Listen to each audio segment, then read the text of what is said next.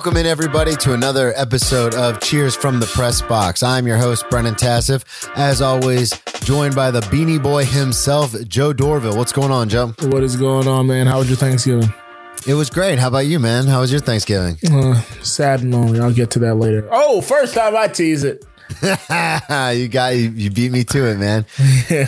Welcome in everybody. For those of you who don't know, this is a sports show. We're gonna break down uh, the NFL, NCAA football. We've got some fights that we're gonna break down. We'll get into the quick hits, a couple of questions that my co-host and I have for each other. Then we're gonna end it all with the uh, walk-off short essay. Joe's got one about Turkey Day. Mine's play like a girl. So let's get right into it, man. Let's a lot of football to get to. Start us off. A lot of football to get into. Damn it, sorry. I was setting up other things. I forgot to get to the imaging. ready to return the opening kickoff. Perfect way to kick off. Here we go. Game of the week. Game of the week. Game of the week this week. Kansas City, Tampa Bay. Tampa Kansas Bay. City, Tampa. I am putting in uh, applications for a new co-host. Uh, I thought we were done with this. Uh, No, we are. We are. Kansas City, Tampa Bay, though. what do you think of the game? What would you what were your big takeaways from this game? Um, my big takeaways was that um, Tom Brady cannot function with pressure at all, and that's something you're going to need to be able to do as a quarterback.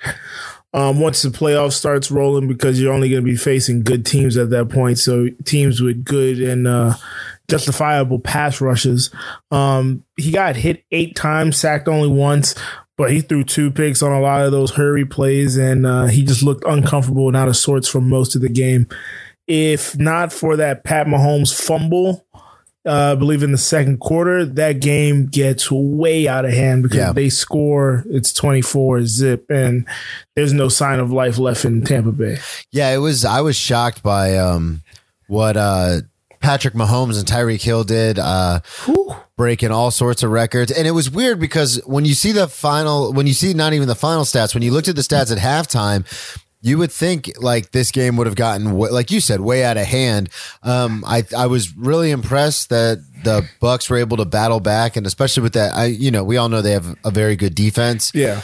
But um, this game on paper looked a, looks a lot closer with the final score than it actually was. Like Kansas City came out and just it, it looked like it was going to be a Yeah, rout it did not early. feel, even though the score ended up being what it was, it did not, it never felt close. It never felt in doubt for Kansas City, which is weird with a three point Yeah. game.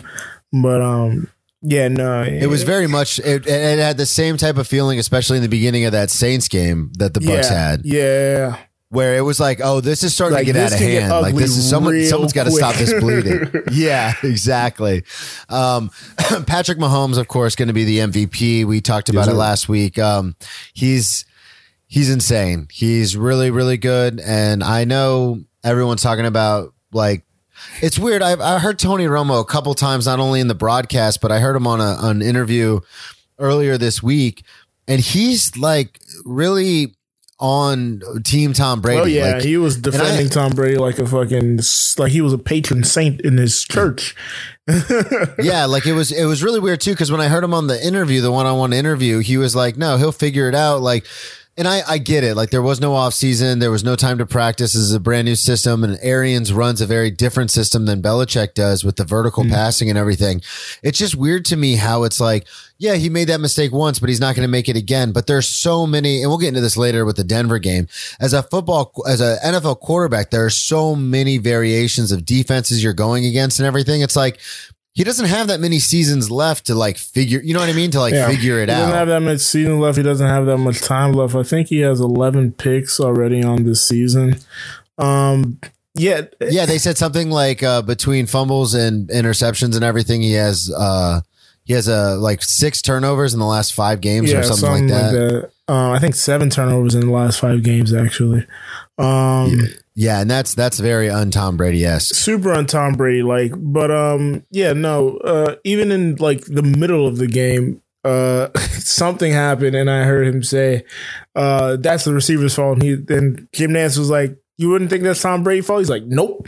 I was like, "Wait, what?" Yeah, well, in, in the in the first in the first quarter, uh, Tom Brady like overthrows Mike Evans, and he goes, "Yeah, that's totally on Yeah. Mike Evans." And I, and, And I honestly like stopped and turned back to the TV because I was walking around my house and I was like, "There's no way you can Yeah, justify he was like, that." uh, I And think he, he- said like it was a hot route. He should have known to pick up the He blitzer kept running. and then go out and know that it's going to be a hot route. But that's usually reserved for inside guys and tight ends. And they got Mike Evans all over the field this year, so that's his fault. And I was like, what? What? yeah. Yeah, it was really weird. The one I saw, it was um, Tom Brady was pressured, and he was like, "Oh, he thought it was a, a check route, so he thought Mike Evans was going to keep running, so that's why he overthrew him because Mike Evans was supposed to keep running. That's on Mike Evans." And I was like, Yeah, I was like, you can't on, just get man, like that. for the guy. But I mean, they probably golf together. They're probably buds. I mean, quarterbacks in the NFL, it's kind of a fraternity in the same way. Like coaches will never like No, talk shit sure. about another coach. So that's why I figured it was. But Do you no, Tom Brady um, looks? I mean, this was. I think Brady said this was the passing of the baton. Like he's no longer. He can no longer be great for sixty minutes. He he has a couple spurts in him, whereas Pat Mahomes is going to give you 60 minutes of unrelenting. This guy is unbelievable. yeah, and it's it's crazy to watch too because it's it's surprising. And I mean, with their defense, like you you mentioned before, like with their defense and everything, it's it's surprising that like they ever get beaten when they're on. You know what I mean? Yeah. Like when they're playing right, it's like oh, like this team seems impossible. But it's like we we talked about plenty of times before. It's just they you know their defense sometimes it seems like it can let them down, and that whole Raiders, especially after what happened to the Raiders this past week, that whole thing So looks bizarre because I, I know it's not on the rundown, but I just wanted to mention it real quick because I last week I was talking up Derek Carr like, all right, he's back to form and everything, and he had an abysmal game this past Yeah. week. But Yeah, they lost to the Falcons. Uh, Yeah, 43 it was I like think 43 he to six. Four.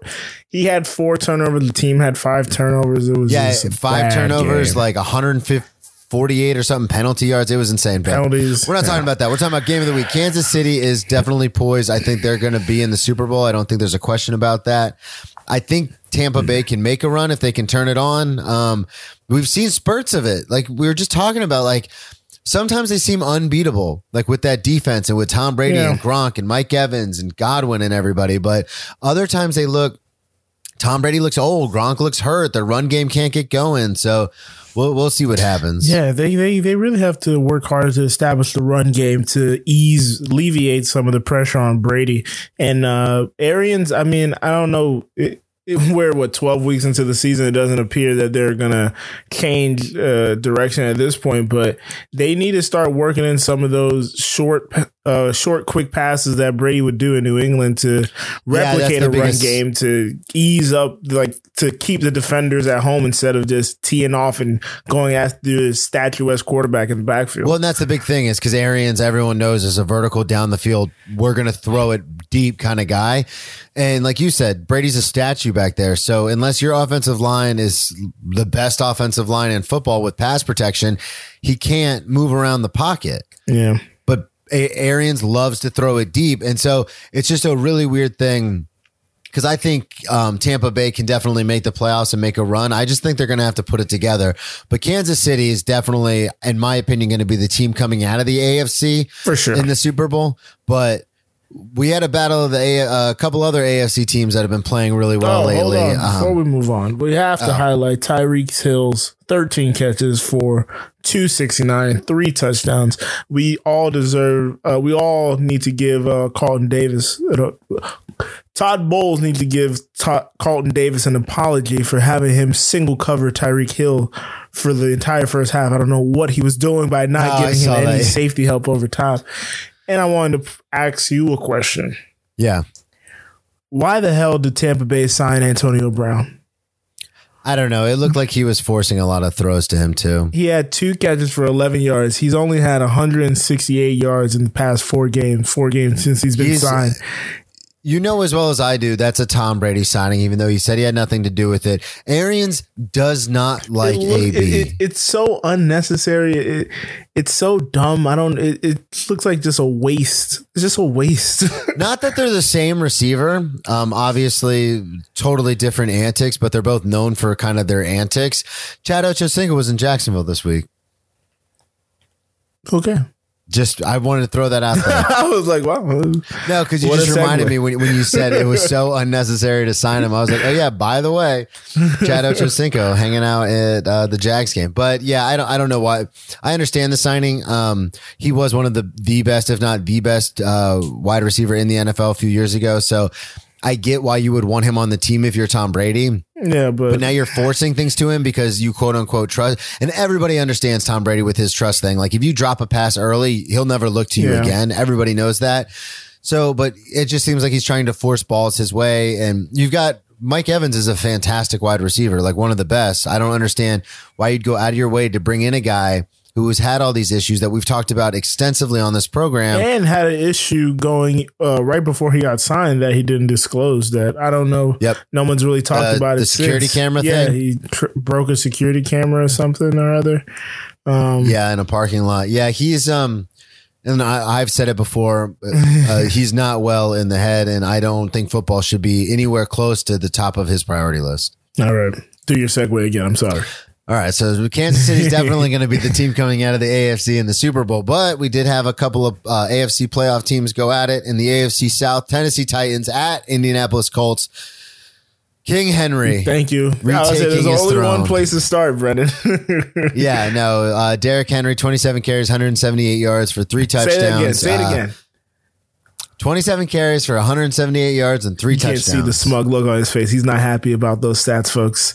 No, I'm very happy. He's I not love happy it about those big, stats, strong, folks. bruising running He's back. been talking we'll talk about mad that next shit week about my guy. Derrick Henry on my fantasy I team. haven't been talking mad shit. All I've Running been backs not saying is useful, that not necessary. not in the first round and not for all that money. That's all I've been saying. Um, Unbelievable. I can't believe you're spouting these nonsense.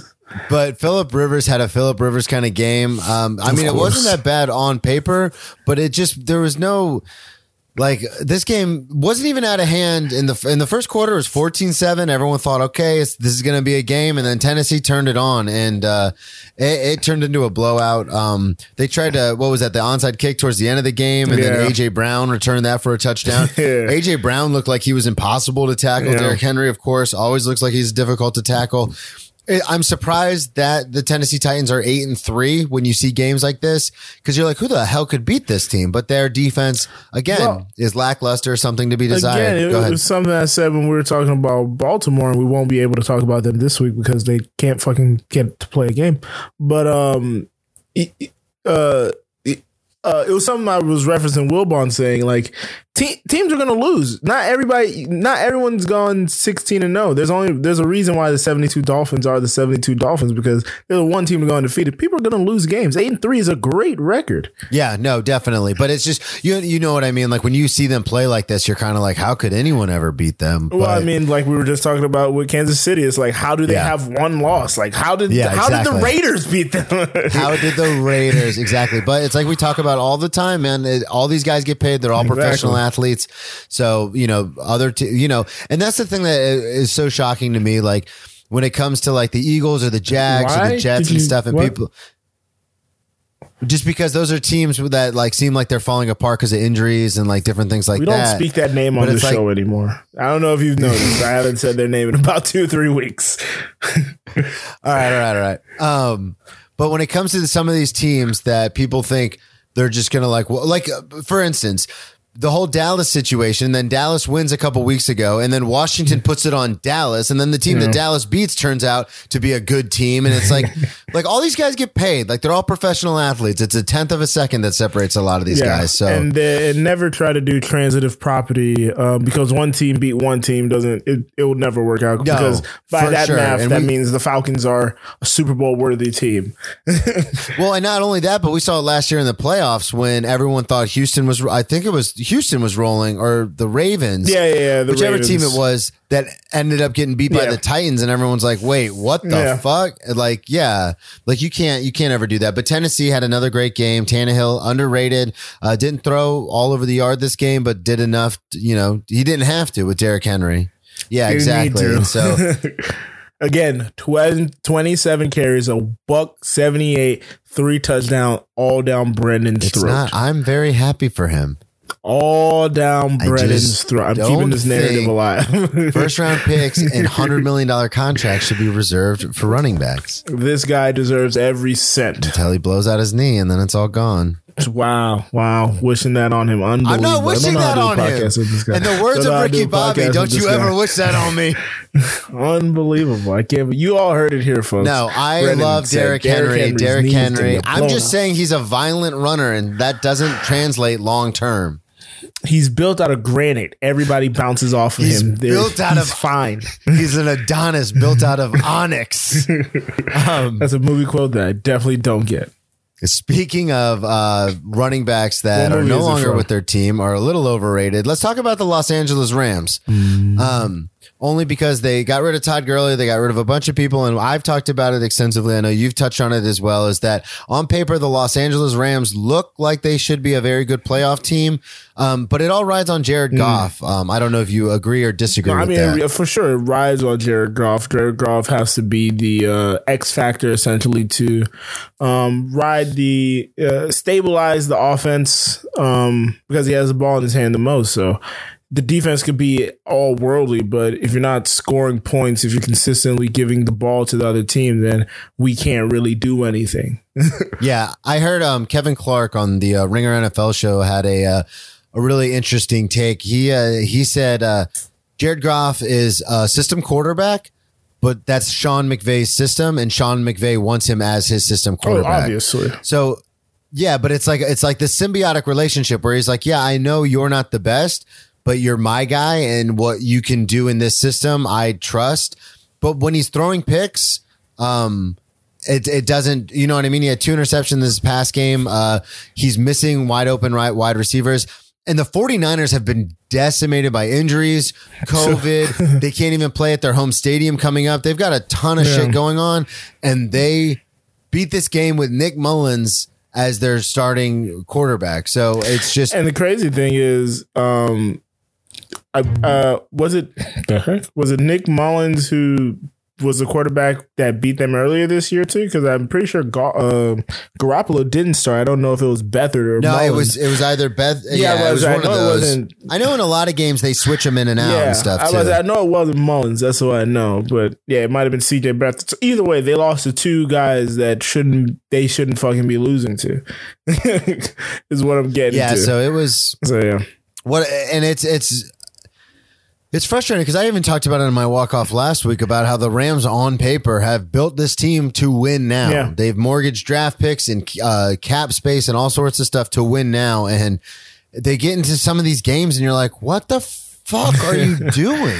I mean, they You look to I be mean? they And it's just- uh, in control of this game for most of it. I mean, um, as we as we here know, uh, we are a Aaron Donald podcast, and he looked like a man amongst Yeah. boys all game, but somehow Always does, Goff's two interceptions and the fumble. I mean, it's hard when you give the other team short field possession. And Raheem Mostert came back and he looked good. And Deebo Samuel is the only receiver it appears Oh my fucking, gosh. Uh, what's the name has. He looked unstoppable. Yeah, and he he he plays physical. He he'd be good for Yeah. the Tennessee Titans the way he plays. He he runs people I cannot imagine him and AJ Brown lining up against Yeah. my secondary. I would be terrified. Yeah, that would be insane. And you know but- what? After dealing with them, Derrick Henry's going to run the ball 27 times. like, oh no.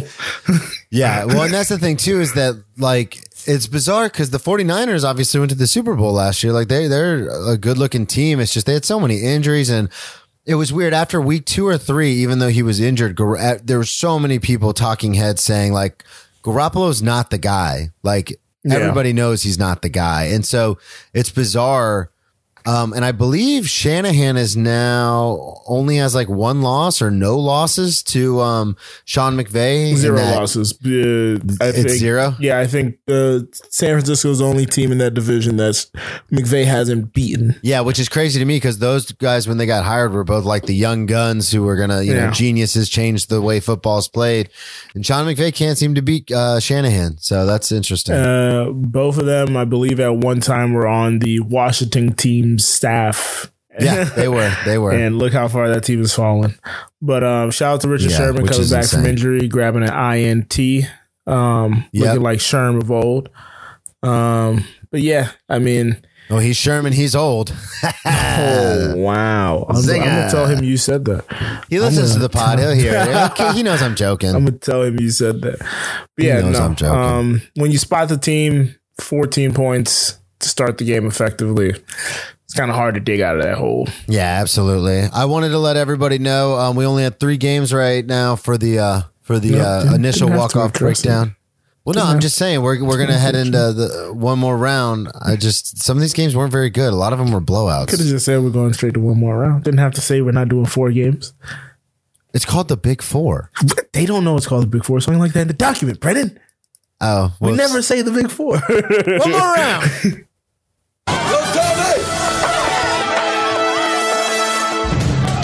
I didn't hear no bell. One more round. So it is time for one more, more round. Um, I wanted to take this first one if that's all right with you. Go ahead, start it off. So uh, New Orleans and Denver. Um, the reason I wanted to bring this game up was because Denver was without a quarterback. Uh, they had a mask off meeting, and So then- the Saints. Yeah, that's true. Um, but I mean, I guess technically yes, because they had Taysom Hill. But you know, Taysom Hill is their uh, their go to secondary uh, second. Excuse me, second quarterback. Um, but yeah, so the Denver Broncos ended up starting uh, Kendall Hinton, and I wanted to bring this up. Um, it's actually to reinforce a point that Joe makes all the time, which is that if if you don't have a quarterback in the NFL, you're kind of screwed. And to everybody out there who thinks like, oh, I could definitely complete a pass in the NFL, Kendall Hinton was a state championship quarterback in high school. State champion. Went to Wake Forest where he played quarterback. Was a Division 1 Power 5 quarterback As a freshman. as a freshman. Ended up playing wide receiver in the NFL. He was a practice squad uh, wide receiver. Got moved up for this game to play quarterback and only completed and was only one of nine for 13 yards. He also got moved up with no practice time. Yeah, no practice time, two interceptions. He said after the game, it was the speed of everything.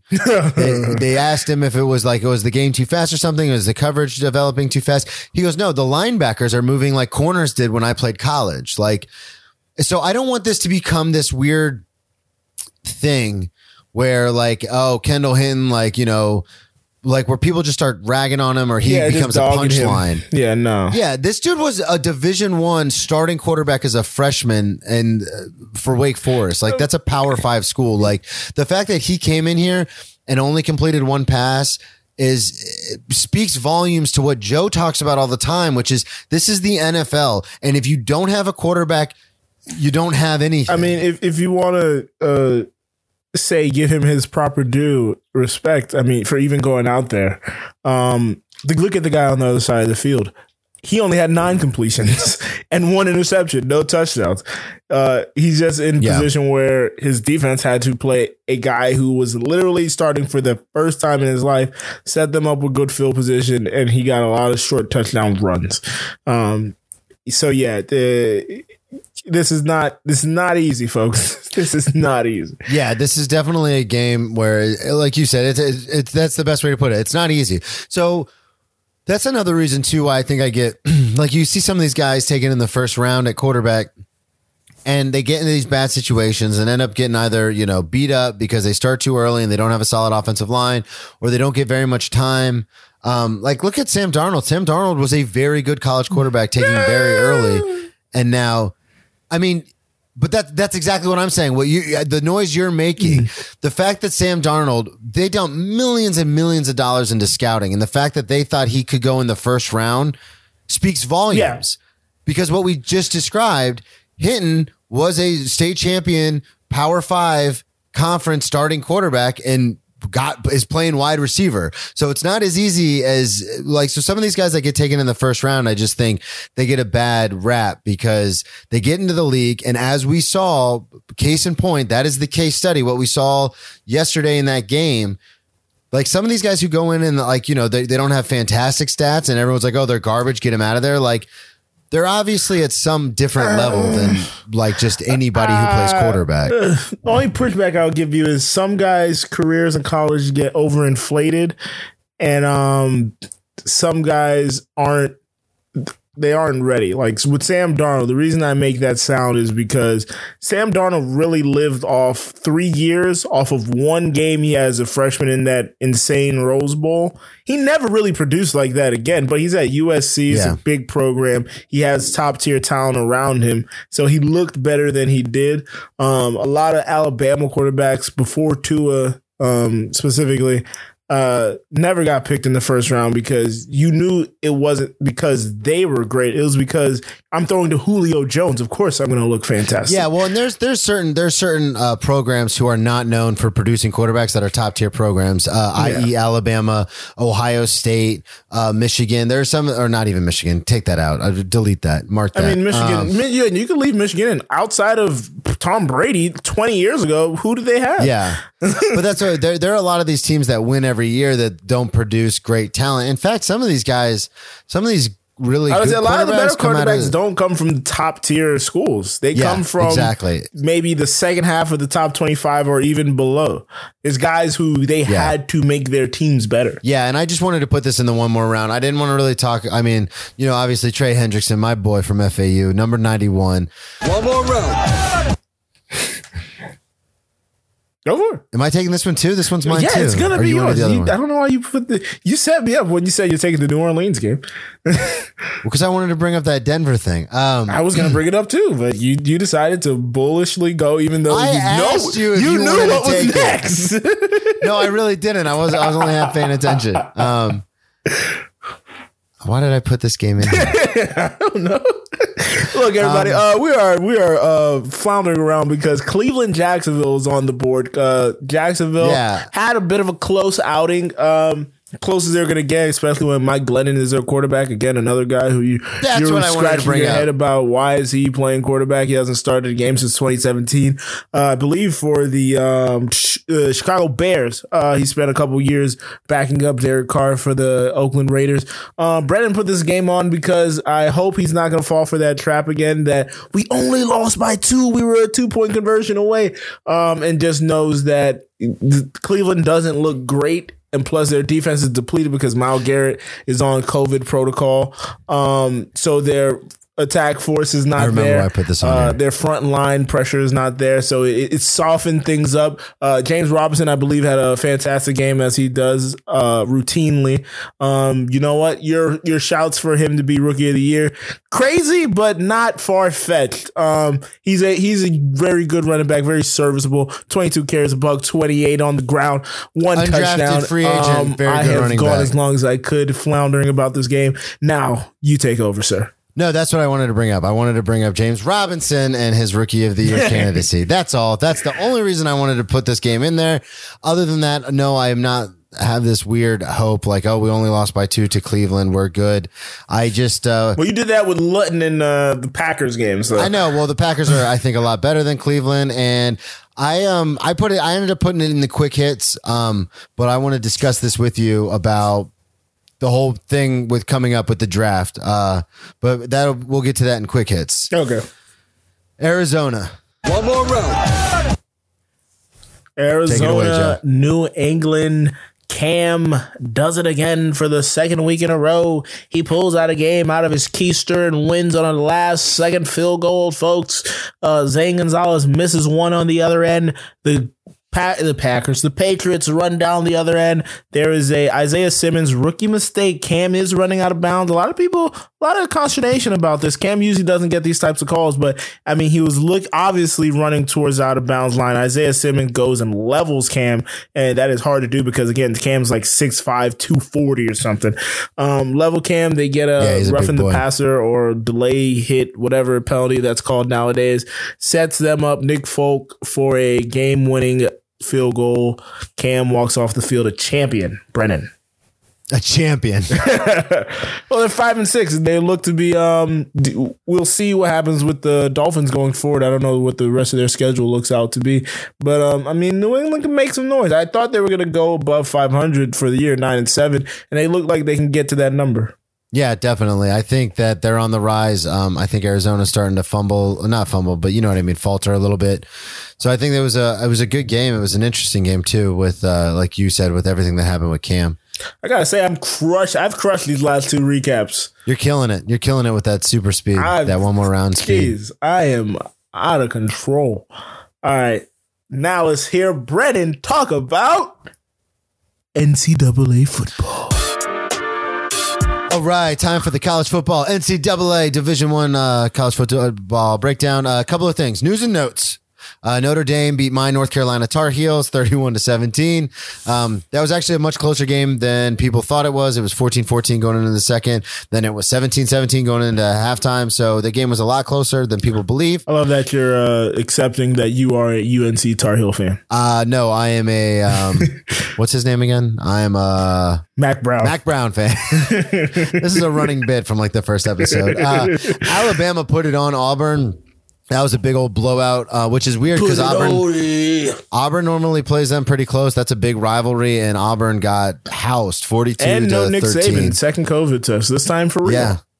Yeah, that, that that was weird too. Clemson put it on Pitt. Um, da da da. I'm not just going to go down and read the scores. Let's get to something interesting. So, most interesting game of the weekend, I believe, Michigan State upsetting Northwestern 29 to 20 after Northwestern had that huge win last Huge week. Um, yeah, so um, Michigan State. Uh, I mean, I know it was technically an upset at the time against Michigan, but now, um, but now that looks like it wasn't an upset because Michigan looks like dog doo doo.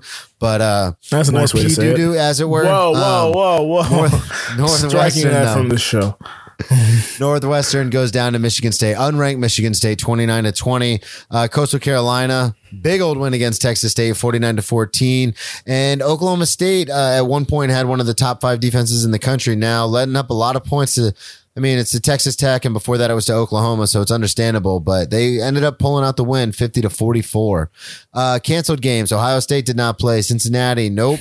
Oklahoma, no. FAU got their game pushed against Middle Tennessee. So, Joe, it's time for order. Who's in? Who's out? Who's in and who's out? Uh, I'm gonna start with who's in. Who is in? Washington Huskies are in. They're in coming in at 23. Also, Iowa is in coming in at 24. And we've seen them here before. They're back again. Liberty, coached by Hugh Freeze, who has your favorite hooker on speed dial, coming in at 25. Who's out this week? Liberty back in the top Who's 25. out this week is uh, Auburn, as Brennan just mentioned. They lost to Alabama this week. Texas, I forgot who they lost to, but not watching, don't care. And North Carolina, who I believe Brennan said lost to Notre Dame earlier this week. Who's moving up? Who's moving down? We got Oregon. They suffered a big loss to whom? I don't know. Probably Washington. Maybe that's why Washington jumped in. They went down 12 spots. Uh, Northwestern dropped five spots after their loss to Michigan State. Miami one went up one Oregon spot. lost to Oregon State. though we aren't playing due to COVID, which is still weird because we went down when we were playing and won a game, but going up now. You know what? I'm not even going to try to figure that out. and UGA went up three spots. Those are your biggest movers. Oh, oh, sorry. Uh, Louisiana, not Lafayette, just the Raging Cajuns now. Um, they also went up three spots. Those are your biggest movers and shakers. Who's up? Who's down? Who's in? Who's out? Brought to you by TV, Headphone Joe's latest album. Ooh, I like that plug. Nice, Um, nice, nice. All right, moving on. That's the football recap, NCAA. Let's get into the fights. Something happened this weekend, Joe. Actually, a couple A lot things happened. A lot Joe is our resident uh, boxing slash fighting analyst. Um, which one do you want to talk about first? Nate Robinson, Jake Paul? Uh, uh, hmm, that's the funnier one. Yeah, I'll talk about it first. that for- I'll talk. You already said Okay, that name, so we'll talk about that first. Did you catch any of these? Yeah, so I, I caught a little bit of this, um, um, just uh, what everybody was posting and stuff. I'm gonna give you, I'm just real quick gonna give you what I thought was gonna happen. Okay. I thought uh, Jake Paul was gonna get his shit pushed in, Yeah. because Nate Robinson was an All-State uh, football player, Basketball obviously an. All-State basketball player, um, and then in college, and then, or excuse me, in the NBA, played. In, you know, I understand he's like what five seven, Five five eight. nine, but still, Five eight, five he's nine. an elite. He's an elite athlete, and Jake Paul's, uh, you know, a YouTube star.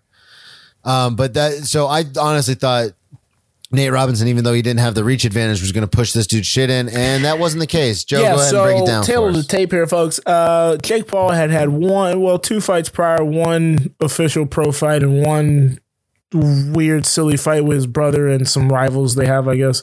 Um, but he has boxing experience. He sparred against some people as well. I believe he came in at like six foot or six one, six two ish. Um, had a six inch reach advantage over Nate. Um, and Nate coming in at five nine, no professional fights ever, as Brennan laid out for you folks. He was an NBA all uh, three time dunk champion, and um, yeah, I gotta say I was startled. Um, the fight started and I don't know if Nate thought he was in the UFC or what, but he just like ran up on him. Uh, n- di- didn't get into a boxing stance. Oh, didn't, really? You know, jab or anything. He just ran straight for him and just tried to swing. And then they kept locking up. It was very awkward, very odd. And then, um, it ended really quickly after that. Jake Paul ended up knocking him down three times, if my memory serves me correctly. Um, the last of which everyone immediately was Yeah. concerned for Nate Robinson's well being. Um, he went night night on that third one. Yeah, 'cause Shot he went night-night on that third one. and his face went right to the canvas. Um, and that was a, a wrap. That was a quick call. Um, uh, as an aside, I will say these fights were on a uh, don't know if it's an app or platform, whatever, called Triller. Um, the production behind it was really cool um, and interesting to watch. I can do without the uh, concerts in the middle of every fight. Wiz Khalifa performed, French Montana and Swae Lee performed. Oh, really? St. John and then Snoop Dogg performed. It was very odd. But the good thing out of that was Snoop Dogg was a commentator and Snoop Dogg was amazing. Uh, just cracking wise. Yeah, I heard Snoop Dogg was the the big win. Yeah, the that's big the big of this whole takeaway from all of this. Snoop Dogg is let him do every sport at least once a while, once in a while. Just have him as a rotating uh, third mic, fourth mic. um, but down to the main event, uh, Mike Tyson versus Roy Jones Jr. Um, these men were a combined 105 years old as they walked into the ring. Um, we all know who these guys are. Uh, yeah. who did you think was Roy Jones Jr. just retired three years ago, which I I, found I know, astonishing. crazy. Yeah, he was fighting over in And Russia. looked out of Looked shape. Very out of shape. Looked way out of shape. Mike Looked Tyson.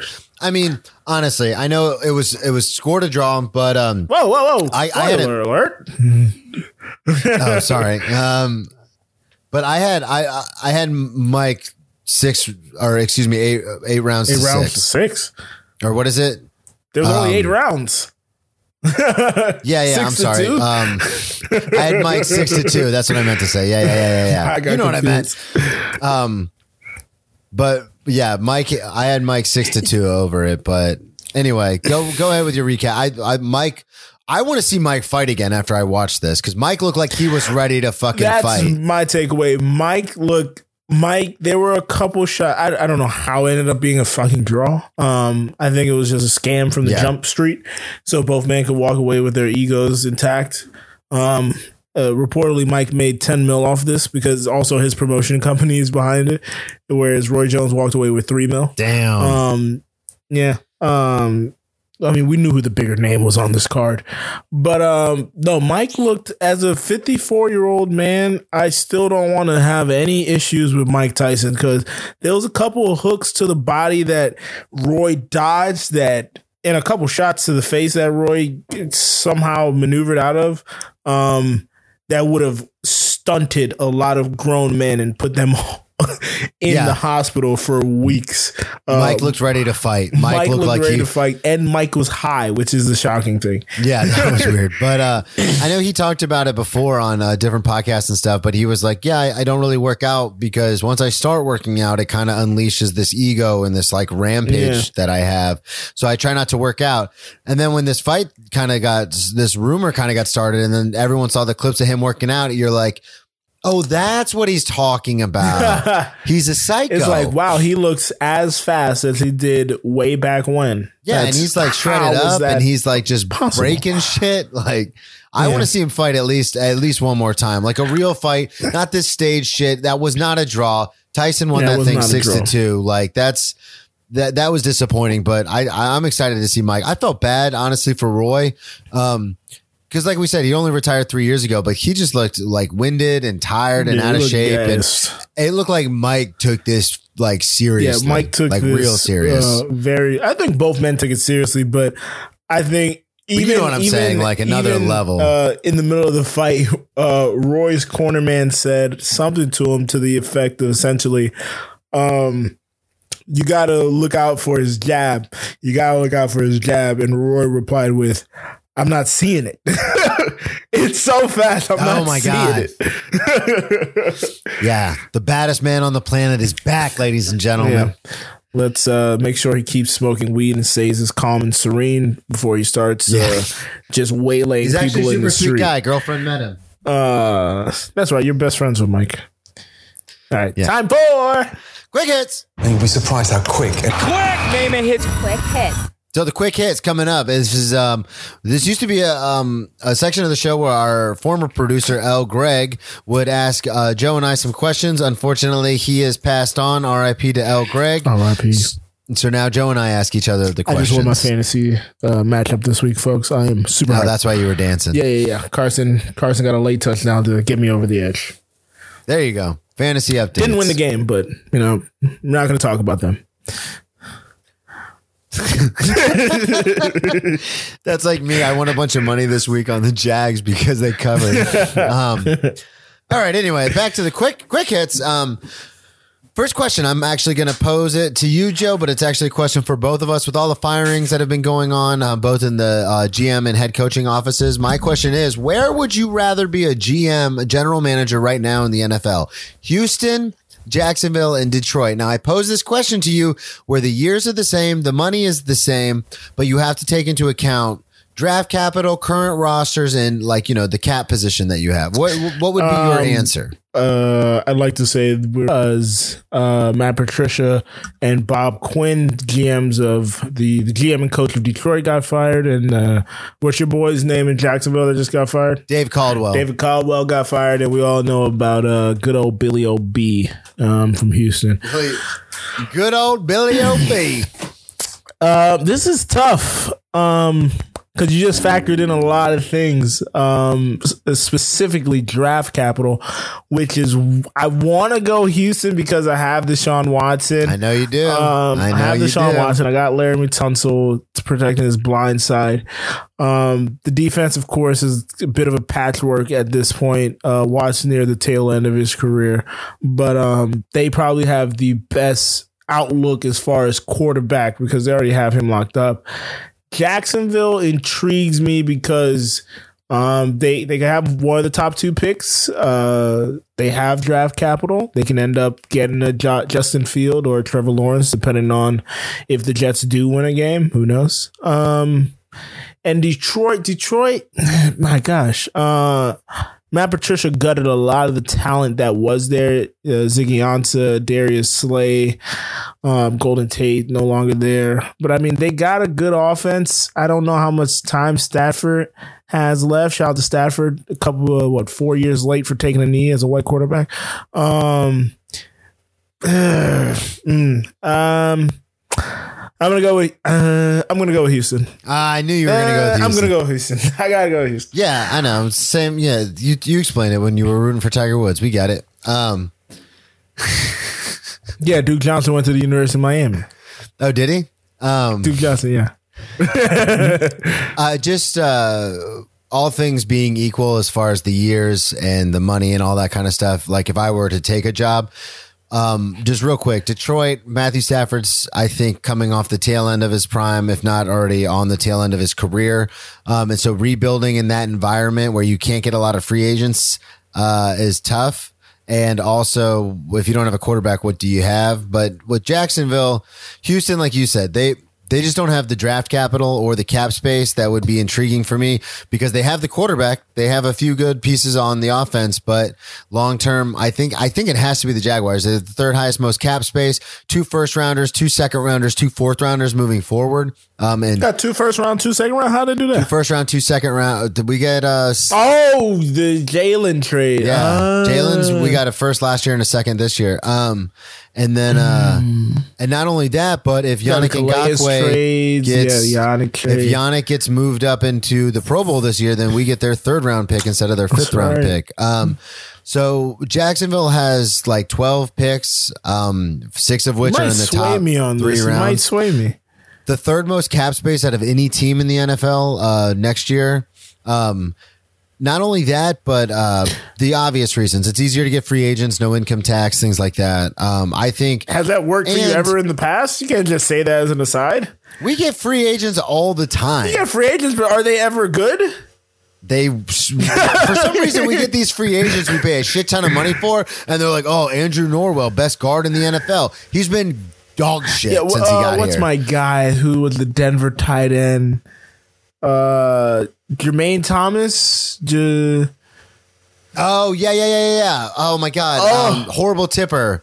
Uh, What'd you say? Fuck, I can't remember his name. Horrible tipper. Uh, something Thomas. Julius Thomas. Julius, Julius, Thomas. Thomas. Yeah. Yeah. Um, but yeah, he. yeah, he came there. He did. He- his career floundered. yeah, and so that that that tends to happen. But okay, so the two biggest things are obviously the draft capital and the cap space moving forward. The draft capital being number one. Um, I think that unless the I think the Jets will win a game, and then in that case, it's going to be a scram mad scramble for who can get Trevor Lawrence. Yeah. Um, I don't trust Justin Fields. I don't trust any Ohio State quarterback, like we talked about earlier with the Alabama quarterbacks. Yeah, no doubt.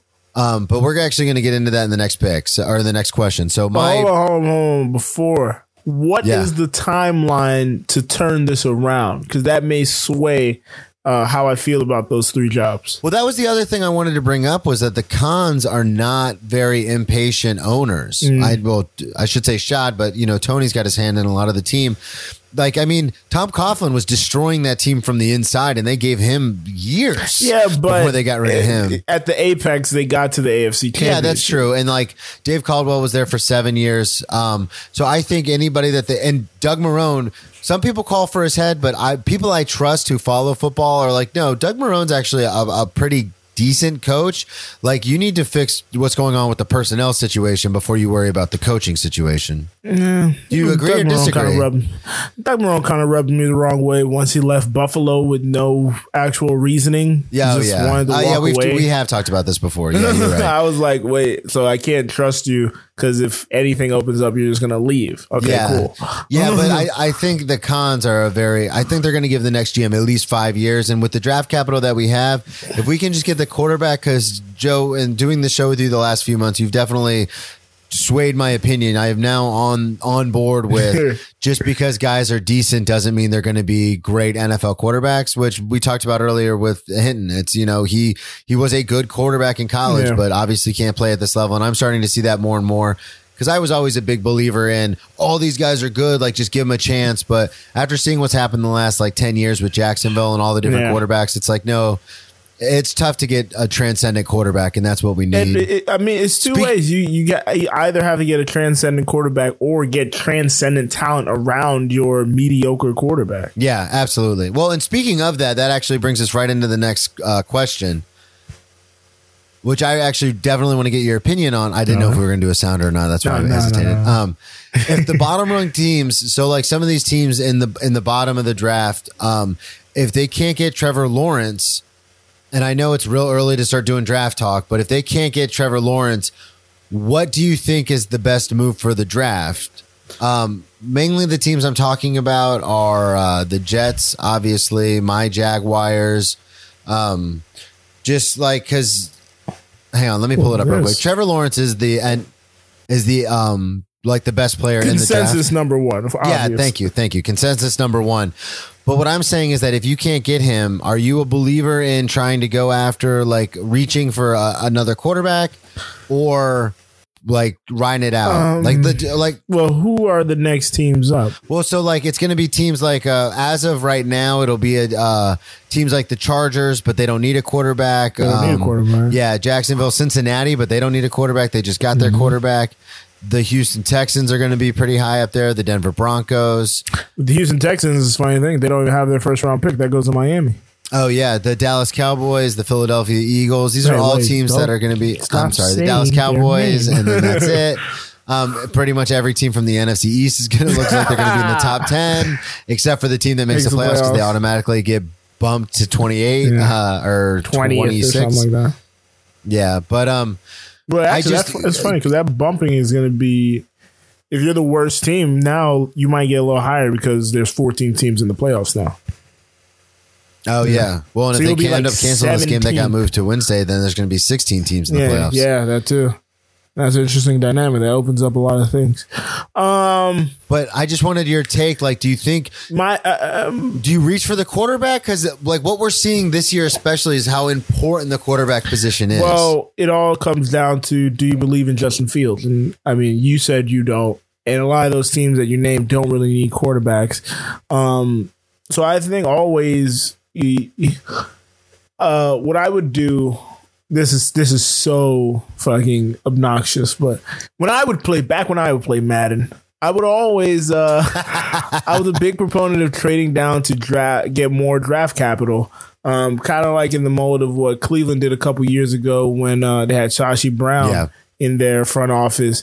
Um akin to what the 76ers did for a long time was the draft is a lottery. So try to get as many lottery tickets as you can. Fill out your team with that cheap, inexpensive talent and see who you hit on. Uh, the more, the merrier. Yeah.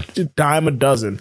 And then from that point, um, I mean, depending on your timeline, uh, but with like the Bengals and the Chargers and uh, Houston, well, Houston again doesn't have their pick. Um, so the Dolphins in that case, your timeline is you, those three teams just got a quarterback last year, so their timelines are much uh, Yeah. further extended. So yeah, try to hit on as many draft picks as you can and see if you could build this team within through the draft. Yeah, and I just know it's harder um, in real life, like because I do the same thing on Madden. I always trade down, but in uh, I know in the NFL trades, like trading down doesn't happen as often as it does in the NBA and stuff, unless there's a quarterback somebody wants. Unless i.e. you're the fucking Seattle Seahawks who always trade out of the first round. Them and the Patriots Yeah. always trade out of the first round. But it's uh, but I I'm a big believer. Same thing like what you're saying is that if you can't get the guy that you absolutely think 100 percent you want, because Ryan Russillo on his podcast a few months ago broke this down, and I thought it was super interesting. The last 20 years, all the first round quarterbacks taken, it's literally a 50-50 split between bust and like just starting Yeah. quarterback, not transcendent, not playoff quarterback, just a quarterback that you probably wouldn't trade away, i.e. Dak Prescott, i.e. Andy Dalton when he played for the Bengals before. Andy Dal- uh, Dak Prescott wasn't first round. No, no, no. But that's what. I, uh, no, no, that's. Oh, okay. But what I'm saying is like he was going through all the teams that had that needed quarterbacks versus had quarterbacks, and then all the quarterbacks. And then he was talking about all the quarterbacks in the last 20 years that it had been taken in the first round, and out of those quarterbacks, 50 percent of them or 47 percent of them were busts. So, in my opinion, in this draft, it's very simple to me. It's it's just Trevor Lawrence is the guy, and Justin Fields is going to be the bust.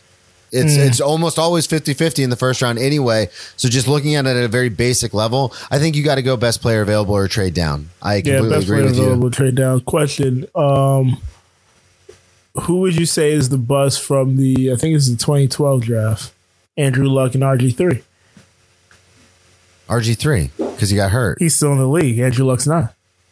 Ah, that's, hey, that's fucking ah, you tricked me with that one. But hey, you know what they say? The best ability is availability.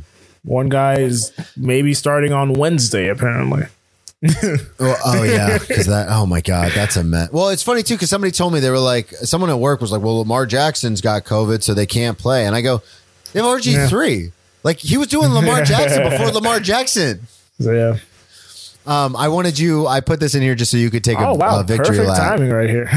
Speaking of speaking of Didn't Lamar Jackson. RG three, the game getting moved. This is all you, Joe. This is this is for you. I know you've been talking about it all year. Yeah, man. Um, so, folks, the question posed in the doc is: Is COVID finally catching up to the NFL? And yeah, I was thinking about this all day. I don't know how. Me and you said it very early on. They should have implemented a uh, another week where, in case of situations like you know a team gets 25 uh, we knew positive. this was gonna happen. I mean, we saw this coming. it, it didn't take a rocket science to see that this was going to happen. We had uh, uh, uh, demonstrations with baseball earlier this year when the Marlins, uh, half of their team effectively ended up with COVID, and the St. Louis Cardinals ended up with COVID. herpes. I mean, COVID. What'd you say? You said the Marlins. I said ended up with herpes. I mean, Hey, COVID. hey, hey. Made it to the playoffs. God damn it! Won a playoff round. um, not gonna take any of this back talk, but um, yeah, the St. Louis Cardinals also ended up with it. Um, so you know this was always gonna be a possibility. So not scheduling a week eighteen, effectively just a hold week in case we need to move anything down the line, was just poor planning on their part. Um, and they're trying to go through, and this is going to cause, I don't know if this is going to cause injuries, but it's going to be really interesting because you have a game on Wednesday, and then those teams, then uh, I think the Steelers have to play their next game on Monday, and then the Ravens' next game is going to be on fucking Tuesday. And then, like you said earlier, the 49ers, who were going to be hosting the Monday night game, they thought in their uh, nice stadium they made in Santa Clara, but Santa Clara came down and said no contact sports in this county. So now they're going to have to play the rest of their game home games in Arizona. So it's just causing a lot of chaos and confusion Yeah. and for them never to come up with a contingency plan. And then you had the embarrassment that was the Denver New Orleans game. It's like to not have contingency plans put in place in case these things were going to happen after you had the whole summer to figure it out. The spring and the summer to figure this out is kind of it's a derelict in duties from uh, the uh, Damn, I was trying to think of the cool thing that they usually call them. Park Street. What street is the NFL offices on? ah, damn it! No, I don't know. I was doing so good. But yeah, I, I completely agree I was with you. doing The so fact- good until I flailed. I flailed Huh? on that last part. they uh they definitely should have had some sort of contingency plan in place and the fact that they didn't is just arrogance it's arrogance that this is such a big machine this is such a big thing it's going to just keep rolling and then it's like yeah but the product you're putting out now is not very good and not only that this could lead to a lot of injuries you start messing with the schedule and moving things around and people are playing on two and three days rest a lot of people are going to get hurt and that's not going to be good long term for the league Park Avenue. Dang it! yeah that's what i said Oh, did you say Park Avenue? fuck no Oh, I was, gonna say- I was like, what did you say? Oh man, so those are the quick hits. Boom, baby. Boom, boom, boom. Now, It's time for the walk-offs. Welcome to the big leagues. Two-run walk-off homer for Cabrera. You can smile. That's okay. Joe, who are you talking to? nobody. I was just taking a sip of water and I was talking to. The, I was doing the audio. Time for the walk-off. So in the walk-off section, we are going to read uh, the essay that we wrote on a specific topic, whether it's sports related or personally related. The other person will not interrupt, cannot interject. Um, it will be open for discussion afterwards if we so choose.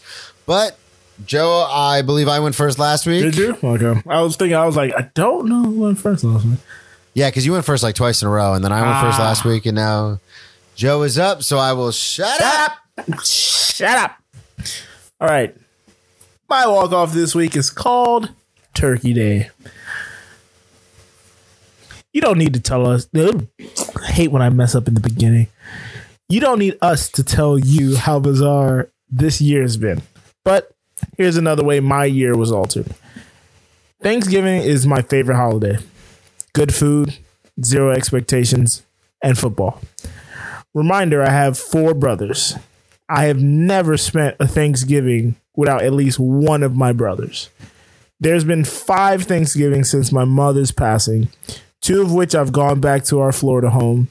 One, me and my other brother journeyed to New York, and one where one of my brothers came to Atlanta and we spent Thanksgiving with a family friend. This Thanksgiving, I chose to stay home. My roommates invited me to their parents' houses, but I chose not to go because I work so frequently and I just wanted to stay home. So I did. I spent the morning cooking, an impressive spread. I'm an impressive spread, I may add. Um, and when the cooking was all done, I sat at my table with a plate of food and turned on the Dallas Washington game.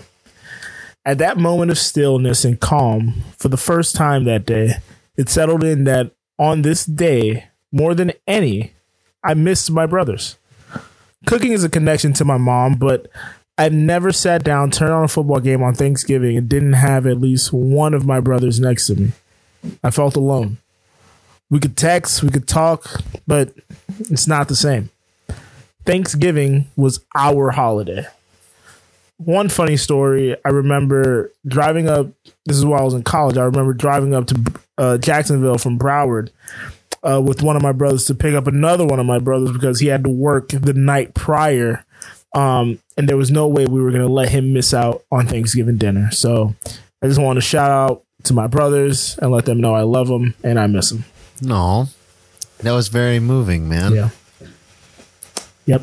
I didn't cry like someone. Are you making fun of me because I'm vulnerable and I cry on the show? Little vulnerability's good, Joe.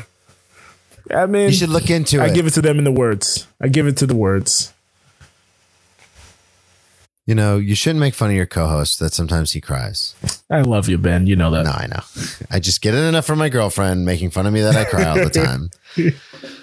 all right. So my walk off this week. Oh, you want to talk about crying? My walk off this week is play like a girl. this week, hang on. Can you hear me? Yes.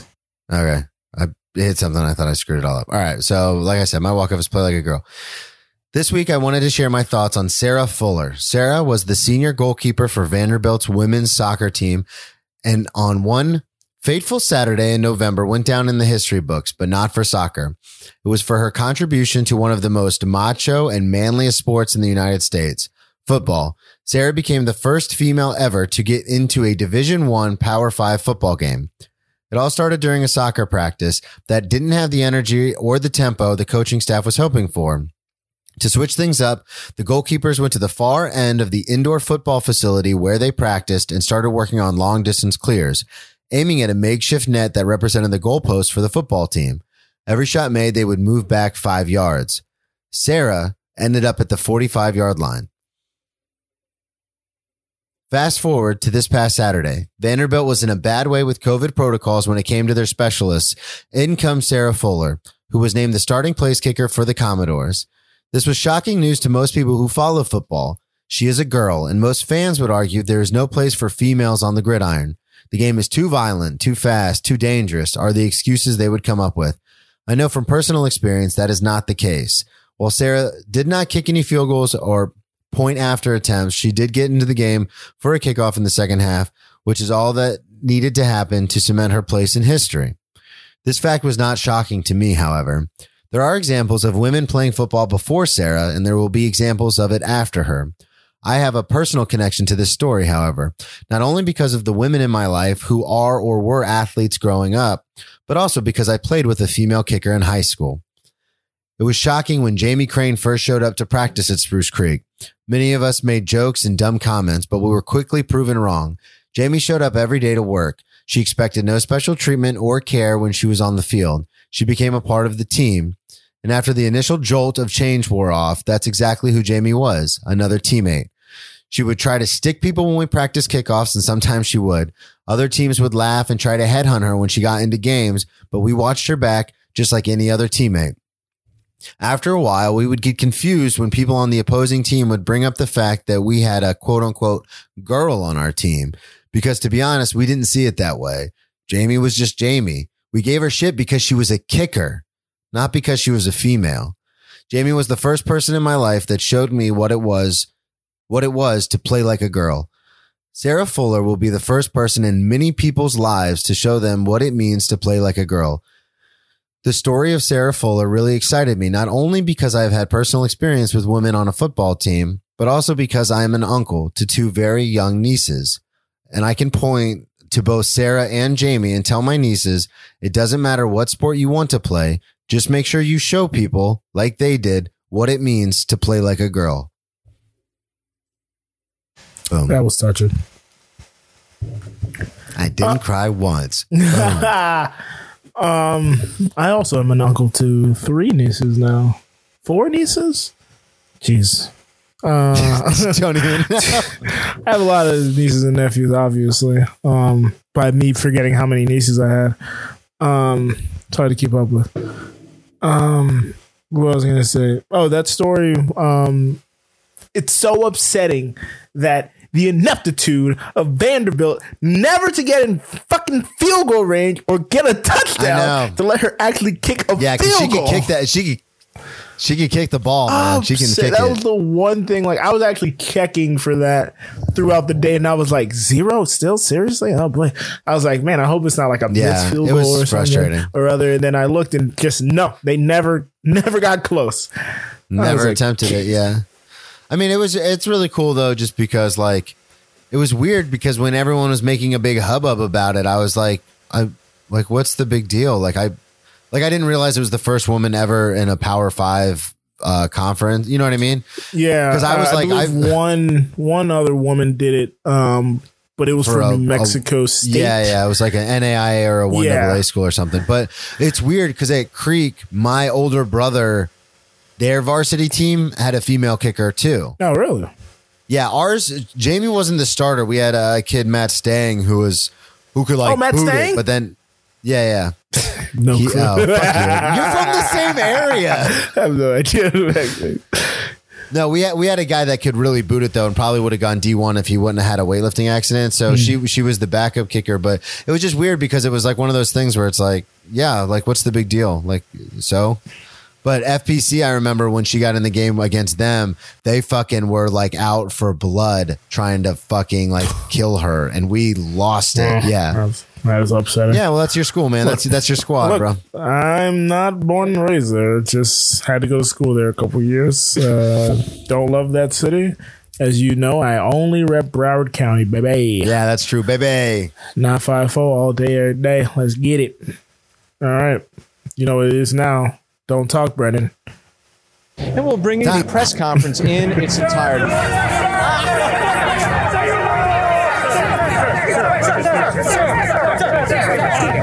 All right, time for the press conference, ladies and gentlemen. This is where you can find us, all our plugs, all social media. Joe, go ahead and take it away.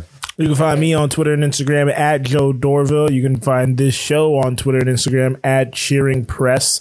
Um, you can check out my hip hop album TV by Headphone Joe. That's what one more round was brought to you by.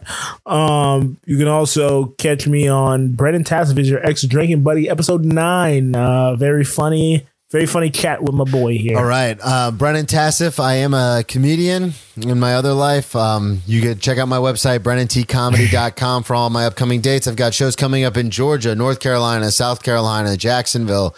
Um, had nothing on the books for January and or December and January, so I went ahead and booked a bunch of shows. Uh, so check that out. All socially distant, um, all safe, taking precautions. Check out brennantcomedy.com for my upcoming dates.